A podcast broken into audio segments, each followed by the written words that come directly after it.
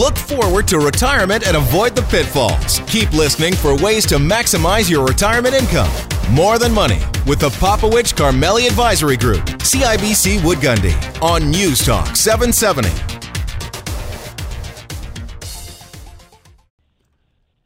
Welcome back. You're here with Dave and Faisal, except no Faisal today. You just have Dave. So thanks for tuning in. Uh, we've got a terrific section here. Um, you know, we often talk a little bit about um, the aging population. I mean, Faisal and I have done a lot of shows on this, and we have this massive demographic in the developed world moving, uh, and in Canada, moving through uh, our system. And it's, um, you know, the baby boomers have defined for a very long time, for their entire generation, a little bit about how our country operates. And uh, that's not that's not going to change, um, but the demographic is changing. It's getting older, so we're going to talk a little bit about with this aging population. What are the implications for government finances? And nobody better to help us understand that than Taylor Jackson. He's a public policy analyst. He's also the co author of a new Fraser Institute report called Canada's Aging Population and the Implications for Government Finances. Taylor, welcome to the show. Thank you for having me. Well, you know, we, we have we know and we have known for a while that we do have an aging demographic in Canada, and it's affecting uh, all kinds of things uh, from uh, from healthcare to uh, how money is spent, where it's spent, and why wouldn't it affect, uh, you know, why wouldn't we expect it to affect government finances? So let's maybe just pick the conversation up right there. How can how can our aging population impact government finances, just at a high level, and then we'll dig into some of the details. Certainly. So let's just take a step back. You know, as you said, Canada's population is aging, and Statistics Canada projects that from 2010 to 2063, the share of the Canadian population over the age of 65 mm-hmm. is going to increase from just under 15% to over 25%. So mm-hmm. we're going to see a situation evolve here where a quarter of Canadians are going to be senior citizens. And this, of course, is going to place some strain on, on government programs like healthcare spending, like senior transfer programs like old age security and the guaranteed income supplement. And governments are going to have to be aware that these changes are coming uh, in order to not get hit with a, with a huge uh, increase in spending. Yeah, I mean that's a terrific point. Um, are there any sort of special areas of concern that um, you know that you were able to identify or you know identified in your report that we should be focused on?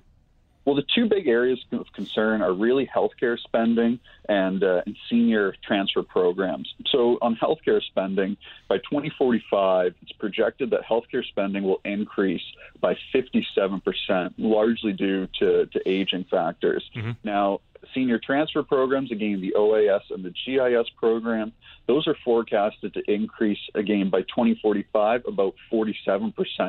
Now, to give some perspective to listeners, if you saw those increases in spending in 2016 based on how much was spent on those programs then, it'd be a $107 billion increase mm-hmm. in government spending, which is quite a large amount uh, that governments are going to have to devote to these programs. That does present us, uh, you know, a, a, big problem here. So, I mean, what? Uh, let, us deal with it. health. Healthcare is one that's of particular interest. I mean, you've got an aging demographic. Um, you know, they've been paying into a healthcare system for a long time, and as they age, you're going to probably be using it more, right? You're going to want it at your at your disposal. So, what? Um, I guess what's the message to government here? What can we be thinking about specific to spending on healthcare? Well, governments are going to have to to recognize that the problem is coming. So, so you're absolutely right. I mean, the stats are that um, on average, people over 65 in Canada compared to those age 15 to 64 consume four and a half times more uh, healthcare resources than those in that 15 uh, to 64 demographic.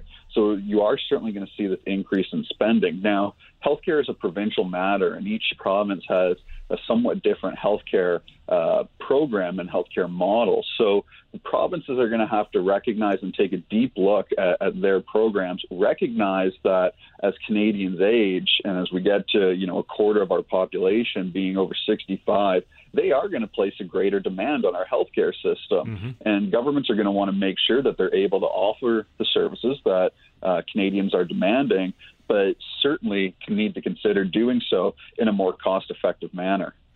Well, and and Taylor, we've done so many shows over the years, um, you know, with with the healthcare system professionals talking about it. There's a, of course, a wide agreement that there is a problem and a and a coming problem, bigger problem.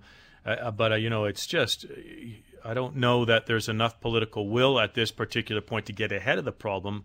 Uh, we'll have to. I mean, that's outside the scope of what you're talking about. I'm just concerned that that governments uh, won't have the what the will, the political will to do what's necessary in order to improve that system ahead of you know a major collapse in it or a, a massive problem triggering that that particular uh, issue.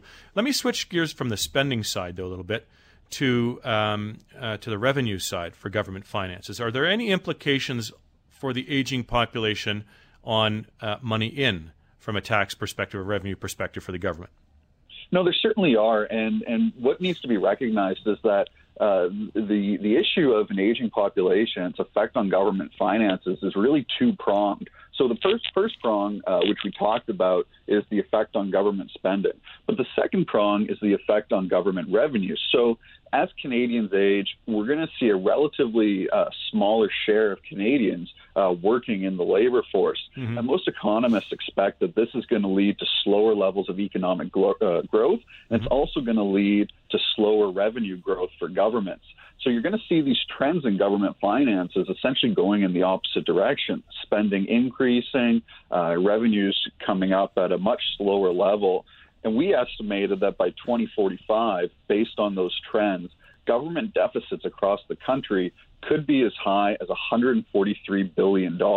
Hmm. And you could see quite a large structural uh, fiscal imbalance for governments. And that 143 billion, again, to give some perspective, is about three and a half times larger than government deficits are today. Yeah, right. Okay, so let's accept for the minute that we do have a uh, a problem with this demographic shift, both on the finance, or sorry, on the spending and on the revenue side. What, I, I guess, what can governments do to to prepare for this? Well, they're going to have to make some tough choices, that's for sure. I mean, they can reform their programs. They could try and increase economic growth, which would help on the revenue side. Um, governments could increase taxes. They could debt finance uh, these spending increases. Now, certainly the, the debt financing and tax increases could have other negative economic consequences, but governments need to recognize that this problem is coming. And so far, we haven't seen much of that happening. Um, you know, spending keeps increasing on healthcare at the provinces. Um, you talk about senior transfers, which is a federal matter, and the federal government is actually moving in the opposite direction on, on that issue, moving the, the age of eligibility for OAS back to 65 rather than keeping it at 67 as it was changed by the previous government. And this is only going to exacerbate some of the spending problems uh, that we could see from the aging population. Yeah, I mean, it's a, there's a lot of levers here that when you pull one, uh, you know, others move. There's a lot of connections and interconnections on these things. If you were speaking to government officials today and you said, here's, uh, you know, one or two top priorities that we think need to be addressed today in order to alleviate some of these problems in the future, what would you advise them on? Well, the first thing I would advise governments to do is actually recognize that this problem is coming. Uh, there's been a number of different reports that have said uh, things similar to what our recent report has said, but it doesn't seem to be registering with governments. So the first thing they have to do is recognize that fiscal imbalances and, and higher spending is on its way. And then the second thing they have to do is give some serious looks uh, to their programs, whether it be the provinces in healthcare, whether it be the federal government and the senior transfer programs, to how they can offer the services that are going to be demanded and that Canadians are going to want to uh, to see in place uh, how can they do that at a more cost effective level? Yeah. Yeah, um, yeah, can't argue with uh, with that. Um, I think that uh, this aging demographic, as I've said, well, actually, maybe just to finish off here, how quickly is this problem evolving? Right. So, uh, do we have to? You always want to start sooner rather than later. I get that, but but at what point do we get into a position, according to your forecast, that we're really, really in trouble? Well, our economic forecasts go out to 2045, but largely this problem is going to really accelerate in sort of the, the 2020s and up to the mid 2030s. And then it begins to level off. And this is as the baby boomer generation keeps getting older and older and older and drawing on uh, more resources from the system. So yeah. we've really got um, you know, a decade, decade and a half where this problem is going to ramp up, although it's going to ramp up or, or, come upon us pretty quickly. Um, so it's certainly something that government should be taking note of right now. And I think that's a great place to leave it. It's not far off, right? It is happening. People are turning 65 more and more every single day. So the problem has begun. But to your point, we don't have a tremendous amount of breathing room here before the full impact of this demographic shift really, uh, as you say, is upon us. Taylor, I want to thank you for joining us today. Yes, thank you for having me.